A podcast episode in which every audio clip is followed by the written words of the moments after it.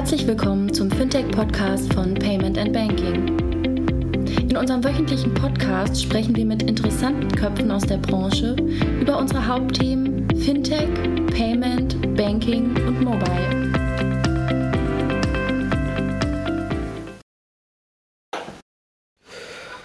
Hallo zusammen zum äh, 123. Payment and Banking Podcast. Ähm, heute zum Thema Status PSD2 und wir werden ein bisschen über den Bankathon äh, sprechen. Dabei haben wir Cornelia und Lars. Herzlich willkommen euch beiden am Freitagmorgen. Wie geht's euch so? Cornelia, fang du vielleicht an, bevor wir beide durcheinander, bevor alle durcheinander reden. Ich dachte gerade, dass äh, die, die Stille sagt alles. Ähm, genau. Es ist Freitagmorgen, nicht? Ja, guten Morgen zusammen. Guten Morgen. Ja, guten, guten Morgen. Hi. Hi, ihr beiden. Bevor wir loslegen, noch äh, wie immer erwähnt, unser Sponsor Stolle und Heinz Consulting, SHC aus Augsburg, die uns hier unterstützen und dafür sorgen, dass wir den Podcast auch so machen können. Vielen, vielen Dank in die Runde. Ähm, ja, Cornelia, Lars, wollt ihr euch einfach mal kurz vorstellen, für die Hörer, die euch noch nicht kennen. Ihr wart ja, glaube ich, schon ein, zwei, drei, vier Mal im Podcast, also jetzt hier nichts Neues für euch. Trotzdem, ähm, Cornelia, fang du einfach mal an. Wer bist du, was machst du und wie kommst du hier in den Podcast? Ähm, ich bin Cornelia Schwertner, bin bei FIGO äh, seit April 2016 und unterstütze ähm, dabei, die regulatorischen Weichen zu stellen für uns intern, aber verfolge eben auch ähm, sehr nah alle politischen, aktuell noch laufenden Dinge zur PSD2-Umsetzung, sei es die ähm, EBA-Konsultation oder eben auch die Umsetzung in Deutschland. Und ja, freue mich da von meiner Seite so den aktuellen Stand hier einzubringen. Ja, und äh, mein Name ist Lars, äh, eben, ebenfalls von FIGO. Wie gesagt, jetzt seit knapp dreieinhalb Jahren bei FIGO mit dabei, also quasi seitdem wir den, den Pivot von B2C hin zu B2B gemacht haben. Deswegen schon an der, einen oder Ecke für FIGO an der Front gewesen, jetzt hauptsächlich äh, im Rahmen unserer Hackathons, unserer Developer-Community.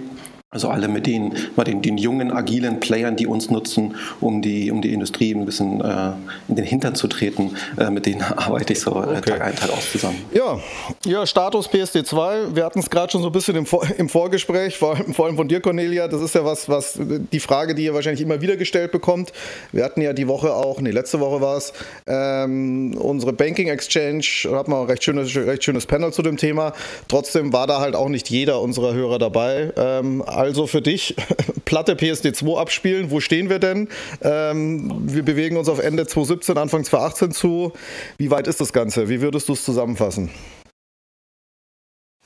Ähm, ja, ich glaube, man muss so ein bisschen trennen, was ist denn eigentlich noch offen oder was sind so die größten Fragen? Und ich glaube, es gibt zwei, äh, so für uns auch, ähm, Knackpunkte, die es noch zu lösen gilt. Und das eine ist die immer noch nicht äh, gelöste Screen-Scraping-Debatte, möchte ich sie mal nennen. Das heißt, ähm, was wird in diesen finalen Regulatory Technical Standards der EBA stehen darüber, wie die Schnittstellen zwischen Banken und ähm, den jungen Wilden, äh, mit denen Lars arbeitet, aussehen werden und ähm, beziehungsweise eben auch FIGO in der Mitte. Und das andere große Thema ist, ähm, wie ist denn jetzt die neue Regulierung auch ähm, in der neuen Welt anzuwenden? Also quasi auf die Dritten, die zugreifen. Wer fällt unter die Regulierung, ähm, weil die PSD2 ja nun auch schon wieder ein altes Gesetz mhm. aus Marktsicht ist in dem Sinne. Und wir jetzt einfach schauen müssen, wie wenden wir die Definitionen, die dort mal geschaffen wurden, auf den aktuellen Markt an und insbesondere die Aufsicht ähm, oder die Aufsichtsbehörden in den einzelnen Mitgliedstaaten schauen müssen, wie sie das jetzt tun. Und das sind so die, die größten Fragezeichen momentan im Markt, ähm, die wir von FIGO-Seite versuchen auch mhm. zu begleiten. Lars, wie viel kriegst du denn davon in deiner, sagen wir mal, Realität und in deinen Gesprächen so mit? Wie stark stellen die sich denn, ähm, sagen wir mal, die Player, mit denen du redest, auf das Thema PSD2 denn schon ein? Oder gibt es da noch eine sehr stark abwartende Haltung im Sinne von von, ja, da, kommt, da haben wir noch ein bisschen Zeit, bis wirklich klar ist, was da los ist. Mhm. Das ist natürlich, schon sehr, sehr gemischt. Äh, wenn man irgendwie eins ein bisschen hervorheben möchte, ist es dann doch, dass ähm, gerade auf Startup-Developer-Seite bei denen, bei denen PSD2 bekannt ist, dann doch sehr, sehr häufig irgendwie nur bekannt ist, dass Banken sich öffnen müssen, Banken ihr Mindset anpassen müssen, dass ganz, ganz viel Druck irgendwie auf Banken herrscht, aber dann doch ähm, sehr, sehr wenig Wissen und ähm, oder sich sehr wenig befasst wurde mit dem, was es für einen selber heißt, also was man selber für Anforderungen erfüllen muss, um dann später auch äh, irgendwie unter der PSD2 agieren zu können. Das fällt schon so ein bisschen auf. Ja, ich glaube auch, das ist auch so ein bisschen mein Eindruck, dass viele sagen, okay, das ist ja ein Job der Banken, die müssen da was machen und die müssen sich ja überlegen, wie sie sich jetzt öffnen und wie sie die ganzen Technik hinkriegen und so weiter. Und ich selber bin da ja nur Konsument und kann mich jetzt so ein bisschen zurücklehnen und warten, bis mir endlich mal einer eine API-Beschreibung zuschickt und dann mache ich was damit. Ja. Ähm, aber ganz so ist es ja nicht. Ja. Das heißt, auch auf die andere Seite, sagen wir mal, kommt da ja Sachen zu. Kannst du das so ein bisschen konkretisieren vielleicht, was das heißen kann, könnte, auch für ein Startup oder wo so ein Startup sich mal überlegen sollte, ähm, ob es nicht doch ein paar To-Dos gibt? Die Frage war, glaube ich, an mich. Ne?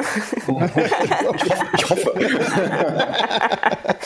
ähm, also ich glaube, wir müssen, ähm, also es gibt so zwei wesentliche Dinge, die man für sich beantworten sollte. Ähm, das Gesetz ähm, tritt ja im Januar nächsten Jahres in Kraft ähm, und dann ist die Frage, wo stehe ich denn mit meinem Startup ähm, in der Entwicklung? Es gibt, der Dr. Teller von Osborne Clark hat es gestern so beschrieben, eigentlich drei Gruppen. Es gibt den alten Gauder, den mittelalten Gauder und den neuen Gauder.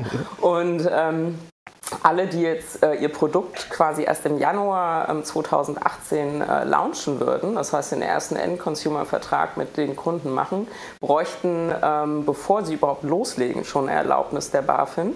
Alle, die nach Januar 2016 äh, mit ihrem Produkt gestartet sind, äh, müssen bis April erlaubnispflichtig sein. Das heißt, entweder als Kontoinformationsdienstleister sich registrieren lassen oder als Zahlungsauslösedienstleister ähm, sich lizenzieren lassen.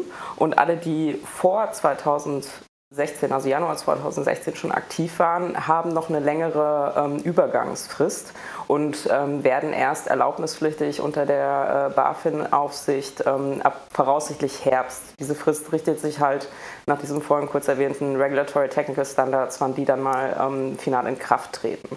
Also man muss sich erstmal versuchen, zeitlich einzuordnen auf der Schiene, um überhaupt ähm, abzuschätzen, wann muss ich mich dann mit dem Thema auseinandersetzen. Und der nächste Schritt ist dann, was ist denn mein Use Case? Was mache ich dem Endnutzer gegenüber? Und fällt das unter diese PST2-Definition? Und da steckt so ein bisschen der Teufel im Detail, weil eben, wie vorhin kurz erwähnt, wenn ich nur die Definition lese, ich quasi schon als Internetbrowser auf die Idee kommen würde, ich bin morgen ein Kontoinformationsdienstleister.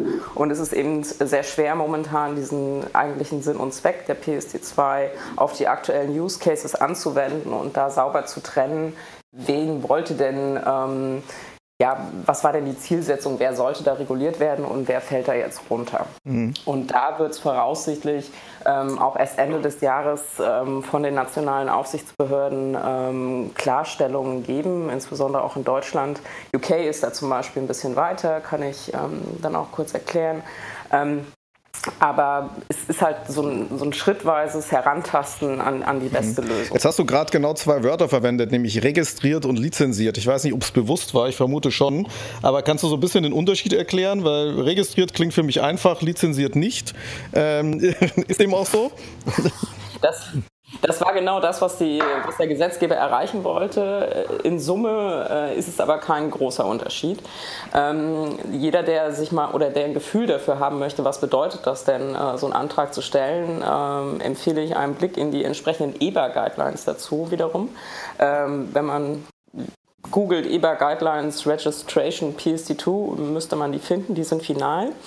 Und dort ist genau aufgelistet, was man denn alles ähm, für einen Lizenz-Registrierungsantrag einreichen muss. Und eigentlich ist die Latte an Informationen oder auch Dingen, die man intern vorhalten muss, hält sich quasi die Waage bis auf wenige Ausnahmen. Und ähm, ich sag mal, es ist so ein 80 Prozent, 100 Prozent Verhältnis.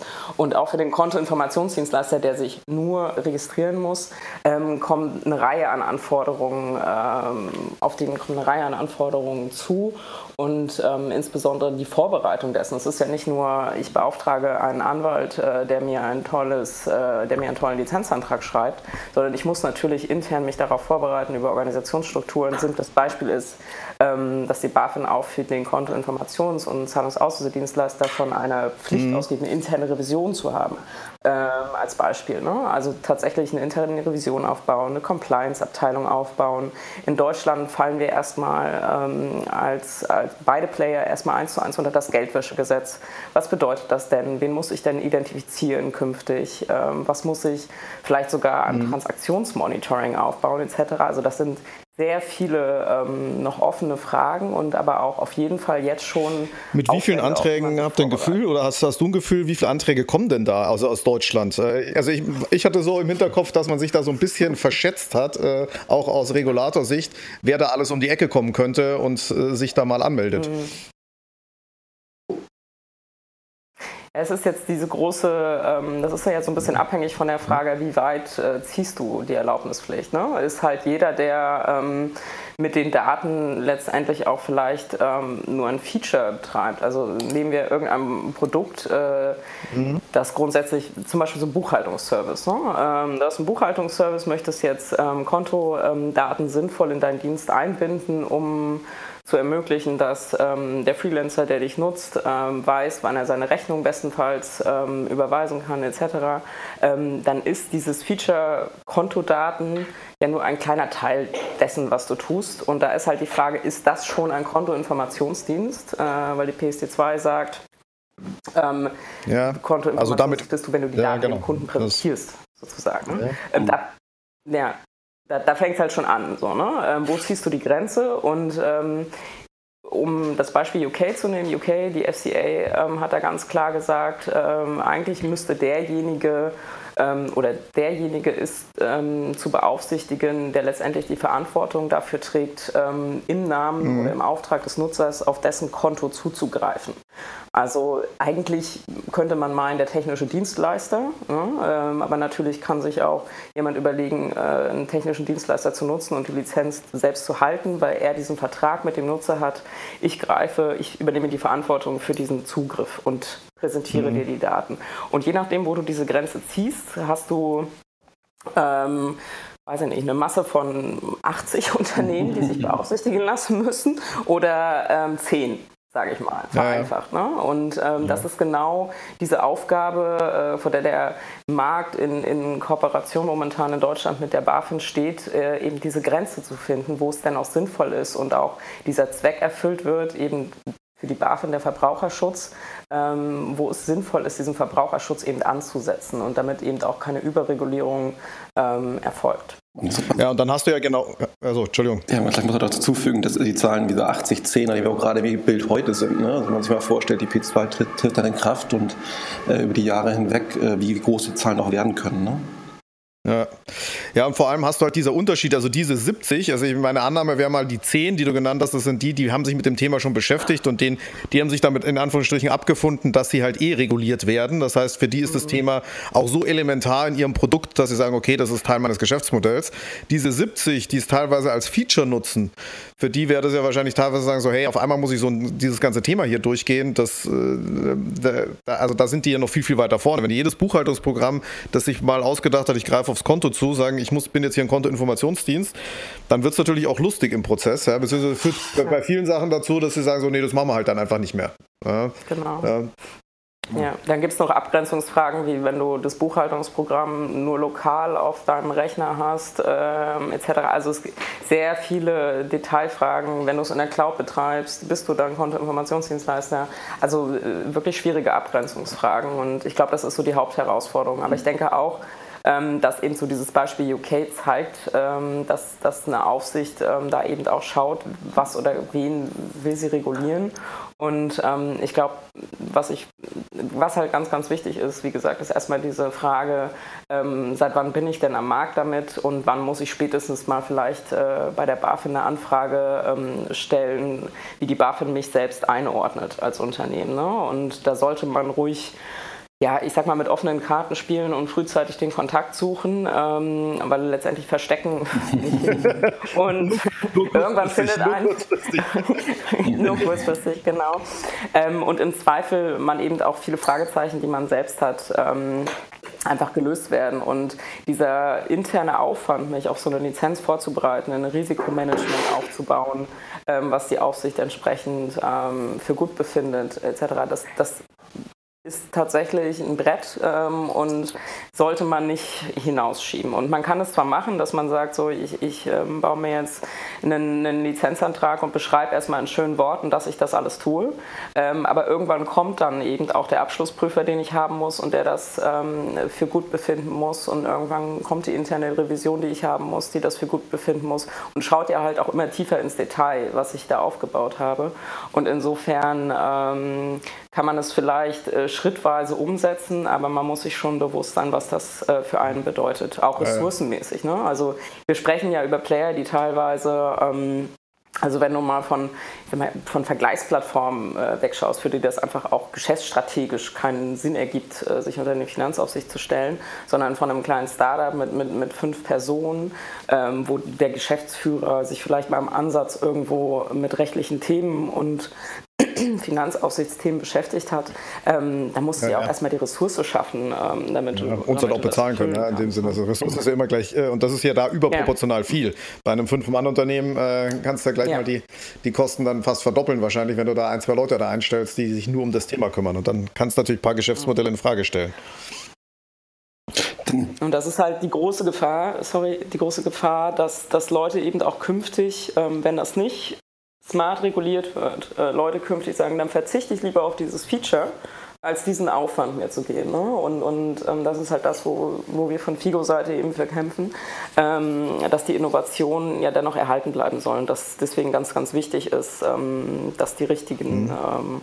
Reguliert. Genau, das, das was ich gerade noch äh, sagen wollte, ist, äh, wie, wie Kilian vorher und jetzt gerade Kolonien auch schon gesagt hat, dass es dazu führen könnte, im Grunde, wenn man die PC2 sich betrachtet hat in den letzten Jahren in der, in der Entwicklung, ähm, war es ja, wie gesagt, immer im Anbetracht, dass Banken sich öffnen müssen, großer Druck an, äh, auf Banken, neue Services entstehen und so weiter. Und jetzt sprechen wir gerade darüber, dass ähm, diejenigen, die diesen neuen Service anbieten oder entwickelt haben, entweder ent, äh, äh, eventuell wegen der PS2 darüber nachdenken würden, den Service wieder einzustellen. Also das wäre für mich irgendwie so äh, komplett das, was, was die PS2 nicht erreichen sollte oder welches Mindset sie nicht transportieren sollte, genau das erreichen könnte.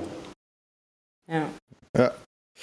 Jetzt ähm, eine Frage, die mir gerade in, in, in, den Sinn gekommen ist, du hast ja gerade den Vergleich mit UK erwähnt. Äh, wie groß ist das Risiko, dass das auf Länderebene ganz unterschiedlich gesehen wird. Das heißt, selbes Business äh, in Deutschland 80 reguliert, in UK 10 und am Schluss dann im Extremfall dazu führt, dass alle Fintechs sagen, naja, da lasse ich mich halt in UK registrieren. Ja, also jetzt mhm. Brexit-Thema vielleicht ein schlechtes Beispiel, aber dann könnte ich natürlich irgendwie als ein Land hingehen und sagen, ich mache das, ich ziehe die Grenze irgendwo anders und die anderen müssen nichts tun. Dann wäre das für die ja viel spannender, woanders hingehen. Gibt es die Gefahr?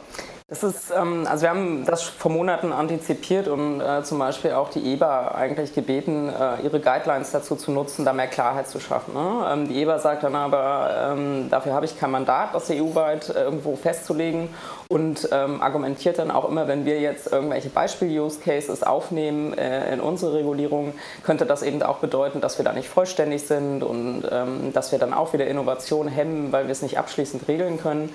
Ähm, dennoch war es ein bisschen schade. Also eigentlich äh, hätte von Seiten der EBA da auch was kommen müssen, dann hätte man sichergestellt, dass es europaweit ähm, einheitlich ist. Ähm, nun ist es so, dass die Aufsichtsbehörden das natürlich irgendwo auf dem Schirm haben und versuchen das jetzt in ähm, gemeinsamen Austausch hinzukriegen. Das ist natürlich aber schwieriger, als, als ein Papier vorgesetzt zu bekommen, was, was auf europäischer Ebene abgestimmt wird, sondern ähm, eine BaFin muss jetzt dahergehen und sich mit ähm, ja, der Aufsicht in Frankreich abstimmen, der Aufsicht äh, auch in England abstimmen, ähm, um dann da ein gemeinsames Zielbild zu entwickeln was den Aufwand oder was natürlich die Zeit äh, auf der Zeitschiene eine große Herausforderung ist, weil der Markt gerne eine Antwort hätte, am liebsten gestern. Ne? Und äh, die Aufsicht möchte ja aber natürlich auch die bestmögliche Lösung und das will der Markt auch und dann beißt sich so ein bisschen mhm. die Katze in den Schwanz weil eben natürlich sich dadurch auch ähm, das zeitlich verzögert. Ähm, insofern da vielleicht auch so ein bisschen Vielleicht ist es besser, jetzt ein bisschen Geduld zu haben, damit wir eine europaweit äh, gute Lösung bekommen, als auch da zu viel Druck aufzubauen und dann wird über,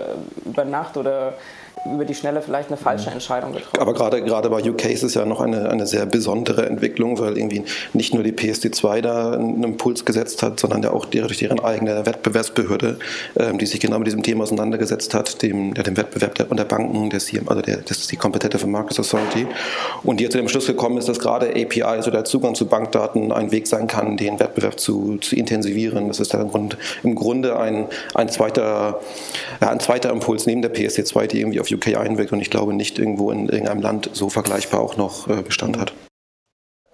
Ich finde aber trotzdem, dass äh, die UK-Herangehensweise ne, für alle Aufsichtsbehörden äh, in Europa trotz Brexit so ein bisschen beispielhaft sein sollte, weil die UK, wie du schon sagst, Lars, ja ganz genau oder noch mehr darauf achtet, ähm, wie stärken wir den Markt. Ne? Und PSD2 hatte klar dieses Ziel, ähm, den Innovationsmarkt zu fördern, auch um ja, einen starken europäischen Markt gegen große amerikanische Mächte, wie ich sie mal nennen, äh, zu stärken. Und ähm, wenn da nicht alle an einem Strang ziehen, wird das eben auch nicht funktionieren. Und UK gibt uns ein gutes Gefühl dafür, was ist denn ähm, eine gute Regulierung, um auch diese Innovation beizubehalten und weiter zu fördern, weil die ja ein ureigenes Interesse haben, sich dann auch noch gegen den europäischen Markt weiter behaupten mhm. zu können. Ne?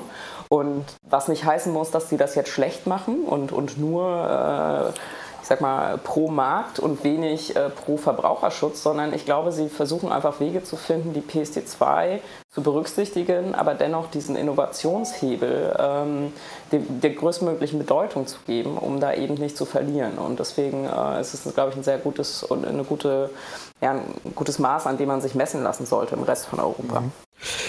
Jetzt hatten wir vorher, um nochmal auf diese 1080 zurückzukommen, oder ähm, auch so ein bisschen im, im Kopf, dass diese, diese, das Thema, muss ich mich regulieren lassen, ja oder nein, primär für viele neue Modelle eigentlich äh, so in Frage kommt. Jetzt kann ich mir schon vorstellen, dass es auch bis, bisherig Geschäftsmodelle gibt, die man gar nicht so richtig auf der Uhr hat, die trotzdem auf einmal ähm, unter PSD2 zumindest mal äh, genau drüber nachdenken sollen, ob sie reguliert werden sollen. Ne? Also auch mhm. lokale Marktplatzmodelle, Franchise-Modelle und solche Sachen. Was fällt euch denn da so ein? Weil ich glaube, da hat der eine oder andere das Thema überhaupt nicht auf der Uhr, weil er denkt, das ist nur irgendwas für neue Startups, ich bin hier raus. Hm, gibst du mir ein konkretes Beispiel? Also als Beispiel, was ich mir vorstellen kann, ist ähm, Zahlungsabwicklung im Franchise-Kontext. Ja? Also ich äh, zahle alles zentral aus und es wird verteilt auf, in, in, im Tankstellenumfeld zum Beispiel. Ja? Oder auch im Versicherungsumfeld. Ich nehme Provisionen und Zahlungen entgegen für Dritte, muss sie ausschütten. Bin eigentlich nur ein Makler. Ähm, solche Themen, seht ihr da auch was? Also das war jetzt einfach nur so dahingesagt. Ich weiß es nicht genau. Ob die ich würd, ist wahrscheinlich eher Finanztransfergeschäft, ja? weniger die neuen Dienste unter der PSD2. Aber bin ich jetzt auch ähm, kein Experte. Was tatsächlich diskutiert wird, ist, ob, ob und inwieweit so Zahlungsauslösedienste auch am Point of Sale ähm, Bedeutung äh, kriegen. Ne? Also wenn du so an automatisierte Apps denkst, äh, du gehst in einen Store und die, äh, mit Instant Payment noch im Hintergrund ähm, erfolgt dann da eine automatisierte Abwicklung, dass da auch noch so ein dritter Zahlungsauslösedienstleister involviert ähm, werden könnte künftig. Mhm. Ähm, durchaus denkbar, mhm. dass das da auch, ein, auch einen Einfluss nimmt. Also ich glaube, jeder, der in irgendeiner Form ähm, sag mal, unabhängig von der Bank ähm, Zahlungen auslöst und es nicht über eine bestehende Regulierung äh, derzeit tut, äh, muss irgendwo sich abgrenzen zu diesem, zu diesem ähm, PSD2 neuen Dienst, ähm, um da eben sicher zu sein, ähm, wie er sich da einzuordnen hat. Ja. Die, zweite, die zweite Sache, die ich auch jetzt, es ist auch nur so ein bisschen Hörensagen in dem Sinne, aber ähm, die auch im PSD2-Kontext immer wieder kommt, das heißt, es gibt aus der Vergangenheit einige Sonderregelungen, die natürlich geduldet werden, weil sie schon seit Jahren so laufen. Ähm, inwieweit sind die denn durch die neue Regulatorik in Gefahr? Gar nicht, weil es jetzt Zahlungsauslösedienste sind oder, oder Kontoinformationsdienste, sondern weil man sagt, diese Sonderlösungen gibt es nicht und die müssen sich jetzt alle normal regulieren lassen, was auch immer das bedeutet. Gibt es da einen Zusammenhang oder gibt es da eigentlich, eigentlich keinen? Also so Stichwort genau. Steuerberater ähm, kriegt da eine Kontoinformation, ja genau. Also ich, da, das ist das Thema, was ich vorhin meinte, da kommt es stark darauf an, ähm, wie sind denn die Daten, ähm, wie sind die Verknüpfungen zu den Daten. Also gibt es äh, künftig da bilaterale Vereinbarungen auch mit Banken, ne? weil sobald du sobald du Verträge hast, auf deren Grundlage du diese Informationen von Banken ja. holst, ähm, ist ja die PSD2 schon nicht einschlägig. Und da ist ja auch die Frage, inwieweit entwickelt sich das aktuelle oder die aktuelle technische Infrastruktur mit HBCI etc. Ähm, im Zuge der PSD2 und den neuen Schnittstellen. Also inwiefern mhm. wird das überhaupt noch Bestand haben in Zukunft? Ne? Ähm, ich denke schon auf jeden Fall, dass, ähm, dass so ich sag mal, etablierten Player, die bisher auf andere Weise auf Kontodaten zugegriffen haben, sich einfach die Frage stellen müssen, inwiefern ist mein Geschäftsmodell, so wie ich es heute lebe, überhaupt äh, technisch zukunftsfähig. Ne? Und ähm, dann vielleicht auf die Schiene irgendwo äh, mit der PSD2 in Berührung kommen, weil das wahrscheinlich die eher der Weg sein wird, wie sie künftig an diese Daten kommen. Mhm. Gut, ähm, ja, also sehe ich aus. Ich glaube, dass es da, also vor allem halt so Steuerberater, Buchhaltungs, auch nicht nur Software, sondern auch wirklich Dienstleister in dem Umfeld ähm, haben da sicherlich Berührungspunkte, wo sie sich zumindest mal mit beschäftigen sollten, um da nicht ja. irgendwie komisch, komisch mit, überrascht zu werden. Ne? Genau. Ähm, ein Thema, ähm, Cornelia, was du vorher erwähnt hast, das Thema äh, Scraping, Scraping-Verbot. Ich glaube, so, wir wissen alle so ungefähr, was mit gemeint ist, aber so ein Status-Update zu dem Thema ähm, fände ich, fänd ich ganz interessant. Wie steht es denn wirklich und was passiert denn oder was würde denn jeweils in den entsprechenden Szenarien passieren, wenn das wirklich so durchgeht, dass man, dass man das nicht mehr nutzen darf oder nutzen kann? Mhm. Ganz schwierige Debatte. Ja, ich, ne? ihr, ihr, ihr, unterbrecht mich, wenn meine Platte zu springt. Ausmacht, wir werfen, ausmacht, ja, springt. Wir werfen Wörter ein. Im, im schlimmsten Fall. Oder äh, wenn ihr mir nicht mehr folgen könnt. Es ist tatsächlich eins der komplexesten Themen, ähm, wenn wir über PSD2 diskutieren, ähm, weil was man ja nochmal ganz klar sagen muss, die PSD2 und alles, was sie reguliert, bezieht sich nur auf Zahlungskonten. Ähm, und wenn wir von FICO-Seite zum Beispiel heute auf Finanzquellen zugreifen, tun wir das eben nicht beschränkt auf, auf Girokonten oder also diese klassischen Zahlungskonten, die davon betroffen sind, sondern eben auch auf Depot, Spar, Kreditkonten ähm, und, und auch andere Finanzquellen. Und ähm, da ist schon mal die erste Krux, ne? weil alles, was jetzt im Rahmen der PSD2 da auch entschieden wird, immer die Frage ist, wie wirkt sich das denn auf den Rest ähm, unserer Zugänge aus und haben Banken möglicherweise ähm, über potenzielle Screenscraping-Verbote im Rahmen der PSD2 dann auch die Möglichkeit, äh, Zugriffe auf andere Konten in irgendeiner Form einzuschränken. So, das ist erstmal so eine Marktangst aus der, aus der Drittbrille, sage ich mal. Und Banken wiederum sind ja unter der PSD2 gefordert, äh, so schön gesagt, sich zu öffnen, aber das wird eben auch technisch äh, reguliert durch diese Regulatory Technical Standards, ähm, die da sagt, äh, dass du als Bank die Option hast, entweder einen sogenannten Direct Access anzubieten oder ähm, ein Dedicated Interface, sprich eine API. Und der Direct Access würde bedeuten, ähm, du identifizierst, dass der Dritte, der da auf dich zugreift, ähm, eben reguliert ist künftig und äh, lässt ihn dann aber dennoch irgendwo auf dein Online-Banking-Frontend, so wie es heute auch passiert. Also mhm. ich würde mal verkürzt sagen, so eine Art ähm, kontrolliertes Scraping. Und ähm, die andere Sicht ist halt, du bietest eine API an. Nun hatte sich die EBA überlegt, ähm, wir wollen ja auch Innovation fördern. Vielleicht. Ähm, wir, machen die, wir machen die API verpflichtend, ähm, weil ähm, natürlich ähm, die Bankenlobby da auch stark mhm. auf den Verbraucherschutz hinweisend ähm, Scraping äh, so ein bisschen verteufelt hat, ne? als sehr unsicheres Modell. Hier wird aber vielfach halt auch einfach ja, Begrifflichkeiten vielleicht nicht ganz klar gezogen, was dann dazu führt, dass äh, so Phishing-Risiken zum Beispiel ähm, damit vermischt werden und dann da auch ein falsches Bild entsteht. Ähm, was bedeutet denn jetzt eigentlich Scraping? Ähm, und auch technisch ja. gesehen, ne? wenn ich hier ähm, mit einem Developer den Unterschied zwischen einer API und einem Scraping diskutiere, ist das auch eine andere Welt, als wenn ich das jetzt auf, äh, in Brüssel tue. Ne? Ähm, also sehr unterschiedliche ähm, Wissensniveaus auch einfach oder wer was unter welchem Begriff versteht. Deswegen eine sehr, sehr schwierige Debatte. Und ähm, letztendlich läuft es darauf hinaus, ähm, was auch FIGO in einem, in einem, offenen Brief im Sommer versucht hat, da eine faire Lösung zu finden, die eben nicht nur die grundsätzlichen Ziele der PSD2, also das, was wir bereits kennen, Innovationsförderung, aber eben auch Sicherheit für den Verbraucher, sondern. Wir glauben halt einfach, dass es nur eine Lösung oder dass eine Lösung nur zukunftsträchtig sein kann, wenn sie vor allem dieses Misstrauen auf beiden Seiten in irgendeiner Form minimiert.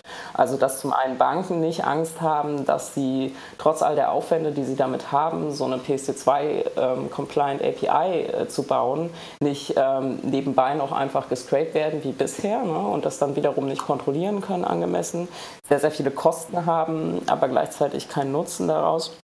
Und auf der anderen Seite, dass wenn Fintechs verpflichtet werden, diese APIs zu nutzen, dass sie ihre Use Cases weiterleben können ne? und dass äh, die APIs ihnen eben noch die gleichen Datenumfänge liefern, die gleichen Möglichkeiten, die sie eben heute haben. Und ich glaube, ein großes Missverständnis ist eben auch, dass ähm, Fintechs äh, für immer scrapen wollen, weil Scrapen für uns selbst auch nicht so toll ist. Ne? Ähm, APIs sind, sind wesentlich ähm, komfortabler, möchte ich mal sagen, verlässlicher und man hat mit Scraping halt auch einfach sehr große mhm. Aufwände. Ne? Ähm, das eben aktuell zu halten, die Schnittstellen. Und wenn, ja.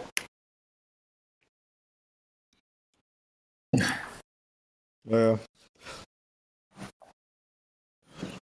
Würde aber jetzt mal kurz, kurz, kurz dich zu unterbrechen, würde aber eigentlich bedeuten, also rein, das ist rein insofern so einfach gedacht, äh, weil mal mit ein bisschen gesunden Menschenverstand, solange es keine API gibt, kann man scrapen, wenn es eine gibt, sollte man es nicht genau dieses bei der entsprechenden Bank. Ähm, oder ist das zu einfach gedacht? Trigger regelt, ähm, ab wann wir noch scrapen dürfen und ab wann nicht.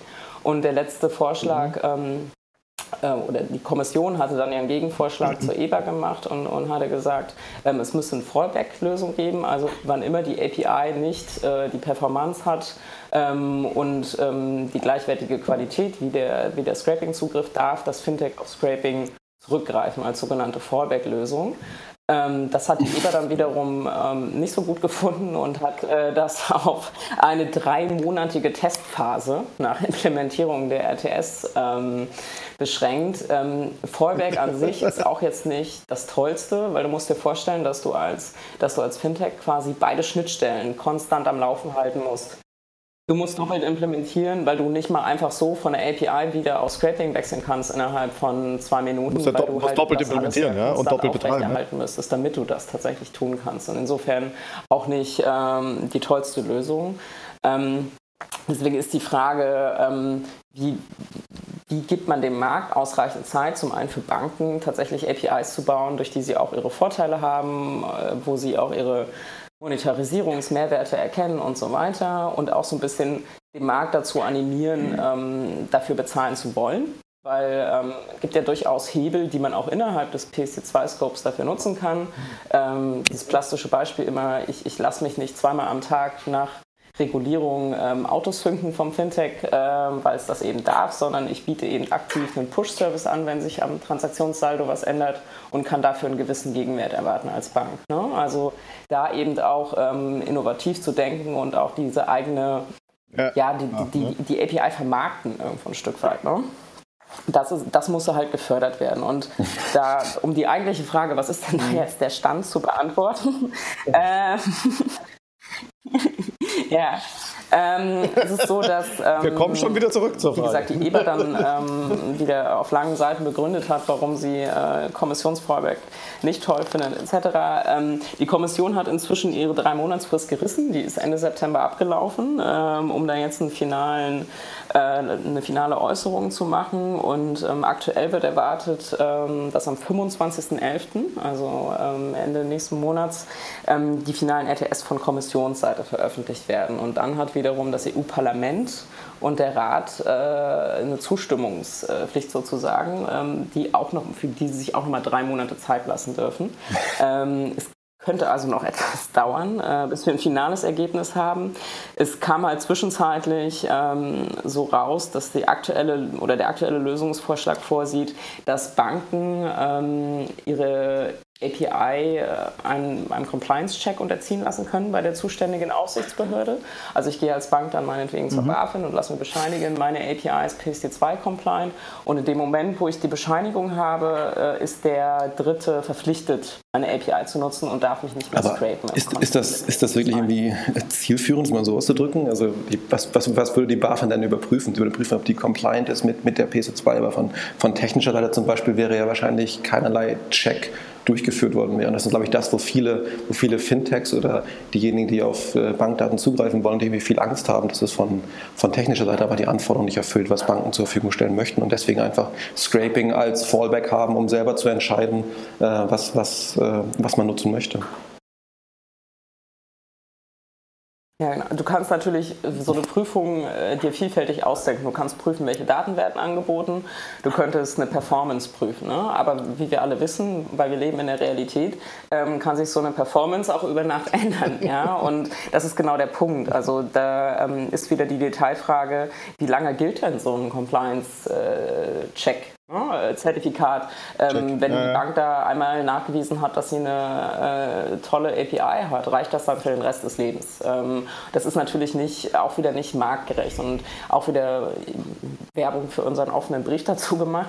Ähm, wir haben halt von, wir haben halt auch vorgeschlagen, dass es irgendwo so Minimum Performance äh, Standards EU-weit geben könnte, die eine Aufsicht auch oder wo eine Aufsicht dazu in die Lage versetzt wird, sowas vielleicht auch mal zentral ähm, zu also zu monitoren, real-time, ähm, damit eben auch nicht jede einzelne Bank quartalsweise Performance-Indikatoren auswerten und an die Aufsicht schicken muss, am besten noch in der Excel-Liste. Also Immer das war der letzte Vorschlag. Ja? Und das ist natürlich, äh,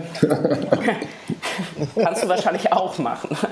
Ähm, und das ist natürlich, da, da, sieht man halt, wie weit weg ähm, Bankenaufsicht äh, von, von Fintech-Regulierung ist oder von, von, von guter Fintech-Regulierung, weil selbst eben diese Hürden, auch da innovativ und digital zu denken, was, ähm, was Regulierung angeht, eben noch sehr, sehr weit oder sehr, sehr hoch sind. Und ähm, da müsste man eigentlich jetzt schon Regul ja, eine, eine, Regelung finden, die das eben künftig zumindest offen hält, dass eine Aufsichtsbehörde sowas auch tun kann. Also sonst sind die natürlich auch nicht animiert dazu, sich zu ändern, wenn sie ja. ohnehin quartalsweise da tolle Excel-Listen geschickt bekommen. Ne? Ja, eben. Jetzt so eine, so eine Frage in dem Kontext, wie, wie weit, also vielleicht, vielleicht an dich, Lars, wie weit hast du das Gefühl, sind die Banken denn mit ihrer Direct Access Strategie, also nicht nur mit der Strategie, sondern auch wirklich mit der Umsetzung, kann man das irgendwie grob, grob einschätzen? Also wie viel da noch fehlt, dass die überhaupt äh, irgendwas anbieten können, was man jemand prüfen könnte, ne? unabhängig davon, ob es da gut ist. Also also ich, ich, glaube, ganz, ganz generell gesagt, ist es, glaube ich, ein großes Problem der PSD2 oder wahrscheinlich von, von vielen Richtlinien, dass ähm, gerade mit den Deadlines, die dann immer weiter vorhergeschoben werden, ähm, dann auch gerne so ein bisschen, dass, dass der, die eigene Entscheidung bei Banken oder auch bei anderen Anbietern auch immer ein bisschen vor sich hergeschoben wird. Man wartet irgendwie auf, die, auf den finalen Input, den man irgendwie braucht, um irgendwie die bestmögliche Entscheidung zu treffen. Und das ist ein bisschen so mein Gefühl, das ich, äh, das ich habe, ähm, dass man, man wartet irgendwie auf die finalen RTS, um endlich die letzten Schritte anzugehen. Man überlegt und nicht mal beschäftigt mit dem Thema, in welche Richtung man gehen möchte. Ähm, aber persönlich würde, also ich habe es auch nicht so viel gesagt mit den Banken zu tun, aber meine persönliche Einschätzung ist da eher die, ähm, dass man ein bisschen was macht, aber dass jetzt so richtig schon aktiv äh, umgesetzt wird, ähm, eher, eher, eher die Ausnahme. Hast du schon eine richtige äh, neue API von der Bank gesehen, wo du sagst, okay, hier gibt es schon mal so, gibt es da so jemand, der vorprescht und sagt, hey, ich habe hier schon mal was gemacht, äh, ich mache da eine andere Strategie?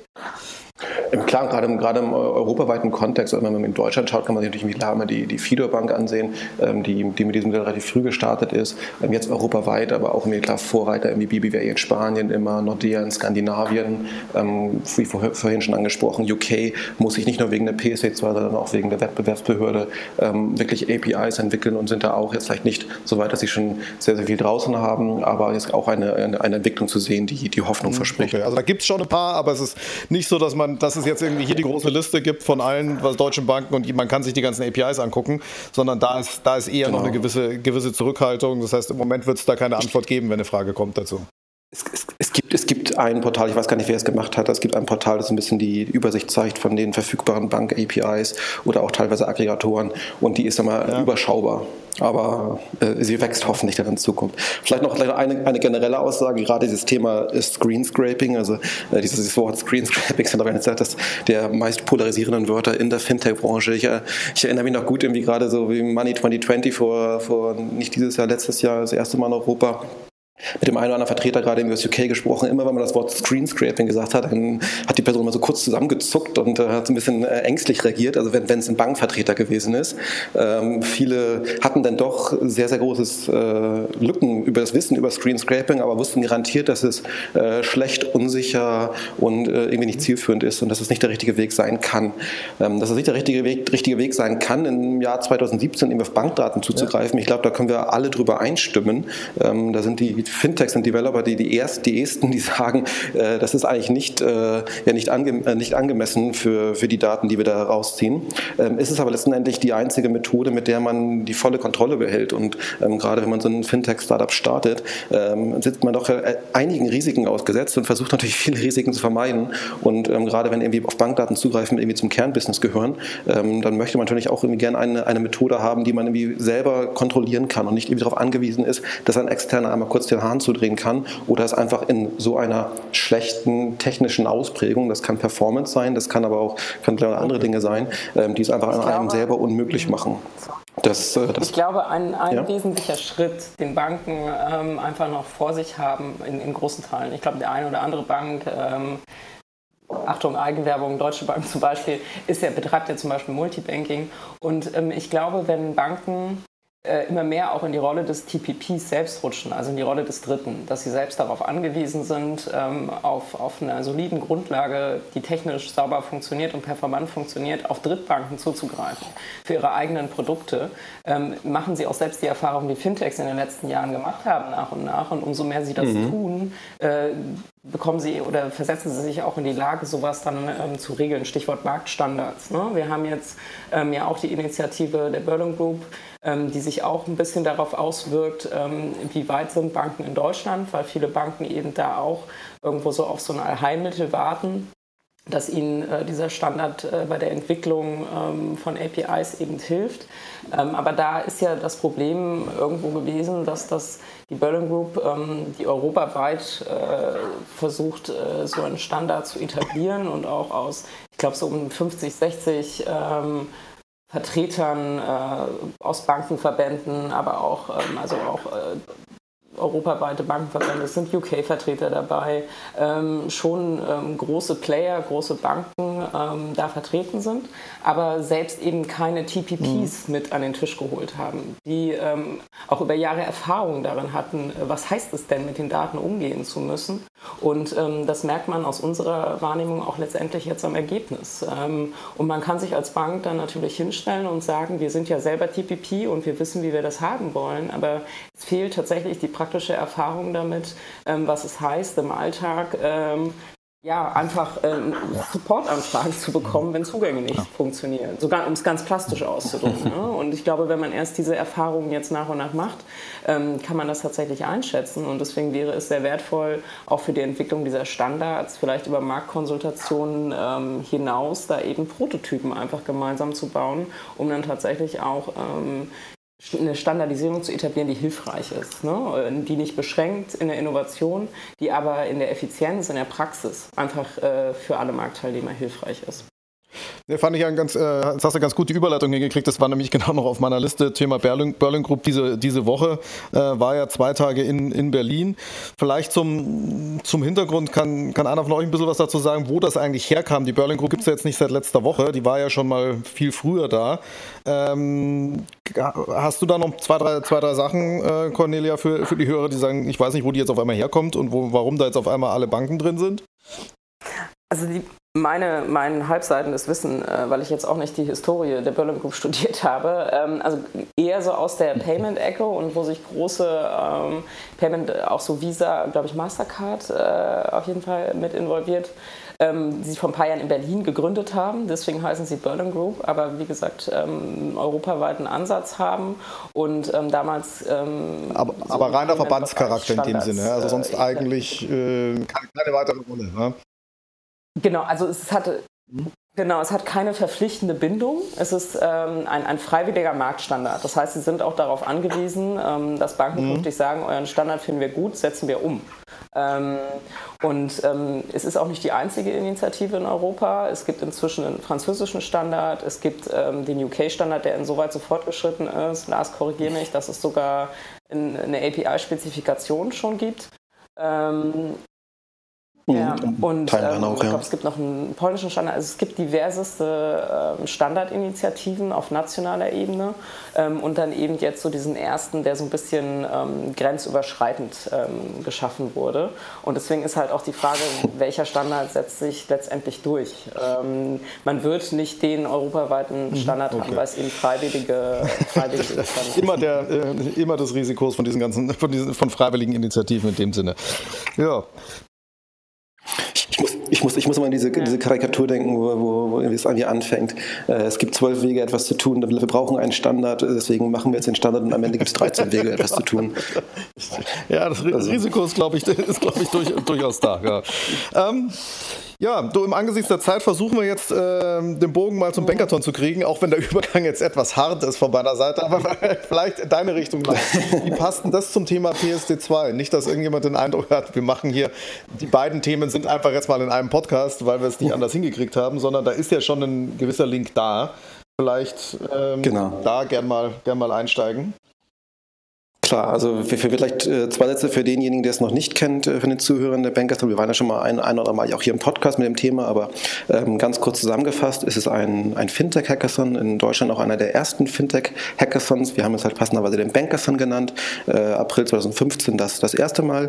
Und zu Beginn hatten wir einen relativ offenen Fokus. Ähm, wir hatten gesagt, okay, es ist wie Code the Future of Fintech, äh, weil wir ein bisschen zeigen wollten oder im Grunde alle Player zusammenbringen wollten, von, von Banken bis hin zum Entwickler äh, um halt in sehr kurzer Zeit neue Prototypen zu bauen, um zusammen mal äh, zu bewundern, was, was in kurzer Zeit und Fokussierung möglich ist.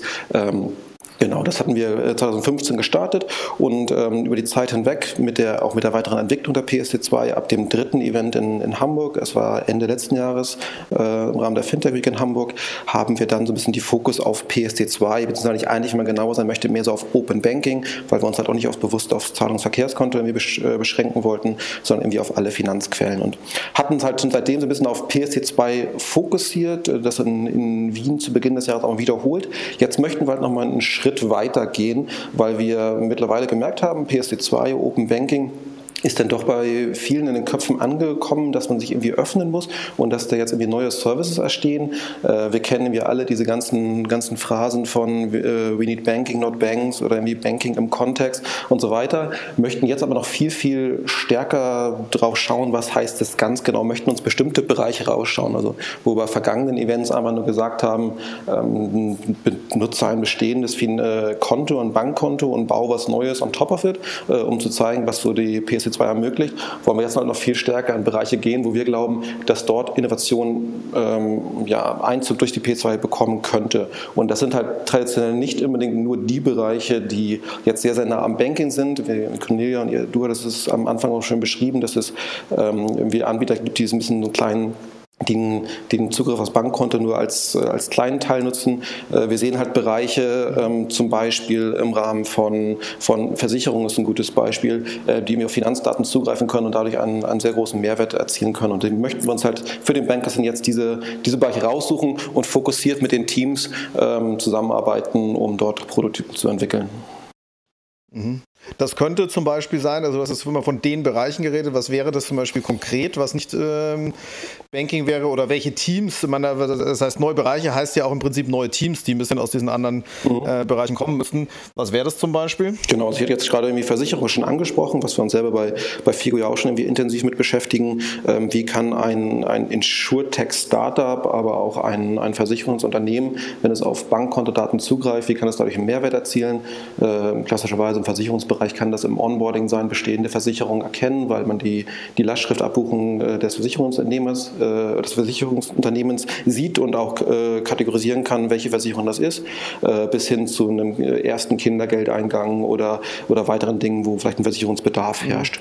Neben Versicherungen ähm, werden wir wahrscheinlich Bereiche haben, die sich im Rahmen von, von Travel, also wir machen die, Bereich, die, die verschiedenen Tracks, nennen wir es von Bankers dann, zusammen mit, mit Sponsoren und Partnern ähm, äh, ja, den Teilnehmern zur Verfügung stellen.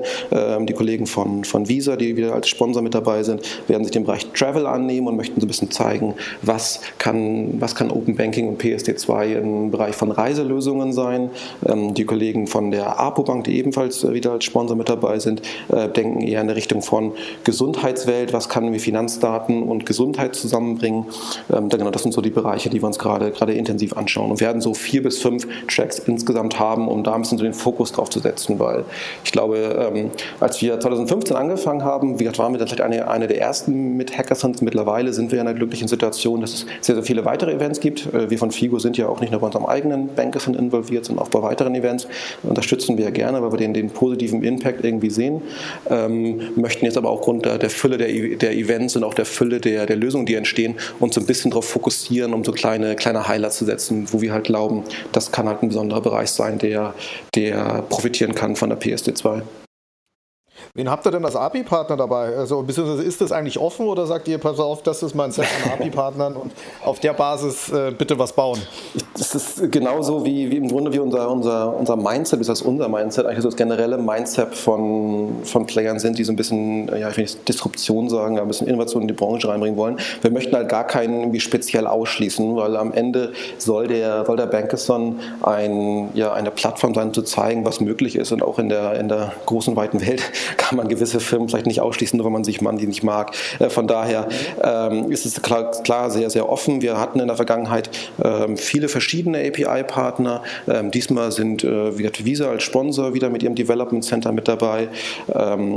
Werden ähm, jetzt auch zwei weitere oder zwei, zwei weitere, zwei, äh, zwei, drei neue APIs mit dabei haben, unter anderem Mambu, äh, der Core Banking Anbieter hier aus, aus Berlin wird zum ersten Mal damit dabei sein. Ähm, unsere äh, ja, Kunden oder Partner von Figo, Fastbill, haben mittlerweile auch eine API, die sie mit zur Verfügung stellen werden. Da werden wir wahrscheinlich in einen Track in Richtung von SME Banking denken, das ist noch nicht hundertprozentig final. Ähm, das sind sogar die Themen, die wir, die wir uns anschauen. Letztendlich kann sich aber jeder, der irgendwie glaubt, ähm, einer API zu haben oder eine API zu kennen, die irgendwie sinnvoll ist für das gesamte Setting, immer auf uns zukommen und wir freuen uns da ähm, super, weil das erste Event, erinnere ich mich noch, hatten wir wirklich nur unsere API von Figo und damals die Kollegen von Genie, die auch mit Organisatoren gewesen sind, angeboten gehabt. Das war ganz cool und ganz nett. Als wir am zweiten Mal das geöffnet haben und noch viel weitere APIs mit reingenommen haben, hat man erst gemerkt, was das Zusammenspiel alles mhm. bewirken kann. Wenn du jetzt die, äh, man, ihr macht das jetzt ja schon seit, äh, seit 2015, die Ergebnisse, die rauskommen, wie weit N hat sich das über die Zeit so ein bisschen geändert, von dem, wenn du rückblickend sagst, sagst okay, das kam beim ersten Bankathon am Schluss raus und das kommt wahrscheinlich jetzt raus. Mhm. Ist da auch so eine gewisse Evolution zu sehen von den, werden auch die Teams da ein bisschen anders, indem sie mehr vorbereitet reingehen, mehr fokussierter oder ist das eigentlich eigentlich gleich? Ja, das kann man auch von, von verschiedenen, verschiedenen Punkten betrachten. Ich glaube, ganz typisch Fintech sind so die, äh, die Bereiche, auf die man sich fokussiert. Das entwickelt sich natürlich auch. Man zu Beginn der Events äh, 2015 waren dann vielleicht typische Bereiche irgendwie von Peer-to-Peer-Payment hin zu Cost-Splitting und ähm, all solchen Themen. Jetzt äh, über die Zeit hinweg ist irgendwie viel, viel Geldanlage, Trading, äh, PFM wird glücklicherweise vielleicht auch ein bisschen weniger äh, und äh, das sind so eher die Themen. Generell das das, Publikum hat sich dann auch irgendwie stark gedreht. Zu Beginn waren es wirklich nur die, die verrückten jungen Wilden von, äh, von außerhalb, ähm, also die, die Entwickler oder auch die, die Startup-Mitarbeiter. Mittlerweile sind es halt viel auch aus den Banken selber oder aus äh, Dienstleistern für Banken, die teilnehmen, das Event ganz, ganz speziell nutzen. Also ich glaube, wenn man man kennt, man kennt oder der eine oder andere mag vielleicht das äh, Modell Hackathon aus anderen Bereichen kennen, ähm, gerade natürlich irgendwie Technologiebranche, Facebook, USA verbinden irgendwie viele mit so einem Hackathon, ähm, dass da in kurzer Zeit äh, the next big thing entwickelt wird. Wir hatten zum Beispiel auch den Fall, dass die Gewinner von unserem ersten Bankathon Candice mittlerweile als äh, gut finanziertes Startup unterwegs sind. Das gibt es natürlich irgendwie alles. Ich Man muss, glaube ich, aber herausstellen, dass sowas gar nicht das Ziel ist. Also unser Ziel von Figo ist jetzt nicht irgendwie, äh, ganz blöd gesagt, neue Kunden zu generieren, die dann uns später nutzen äh, für das, was sie mal entwickelt haben während des, während des Bankes. Es geht eigentlich mehr so ein bisschen als ja, als Inspirationsplattform, also zu zeigen, was, was ist eigentlich möglich. Und das ist halt gerade das, was wir mit der PSD2 sehen. Ähm, ja, Multibanking und ich kann jetzt irgendwie alle, ich kann jetzt irgendwie alle Konten in einer App sehen. Das ist ja irgendwie alles schön und gut, aber das ist halt nicht das, was in fünf bis zehn Jahren Open Banking bewirken wird. Das ist halt irgendwie so der, der wirklich mhm, First, okay. First Step. Ja, vielleicht, vielleicht noch ein paar Rahmenbedingungen für den, der es noch nicht weiß. Wann ist er? Wo ist er? Was muss ich tun, wenn ich mitmachen will? Kann ich überhaupt noch mitmachen? So, das so ein bisschen zum Abschluss. Klar, also natürlich, natürlich kann man mitmachen. Rahmendaten 21. November bis, bis 23. November, also Ende, Ende nächsten Monats. Wie gesagt, in Berlin, äh, zusammen mit unseren äh, lieben Freunden von FinLeap, ähm, passenderweise äh, auch in deren neuen äh, Headquarter, sag ich mal, in dem äh, FinTech Hub, wie es so schön heißt. H32 äh, in Charlottenburg werden wir das Event stattfinden lassen. Von daher auch für den einen oder anderen vielleicht eine gute Chance, sich, äh, sich die Lokalitäten vor Ort mal anzuschauen, ein bisschen Eindruck zu verschaffen.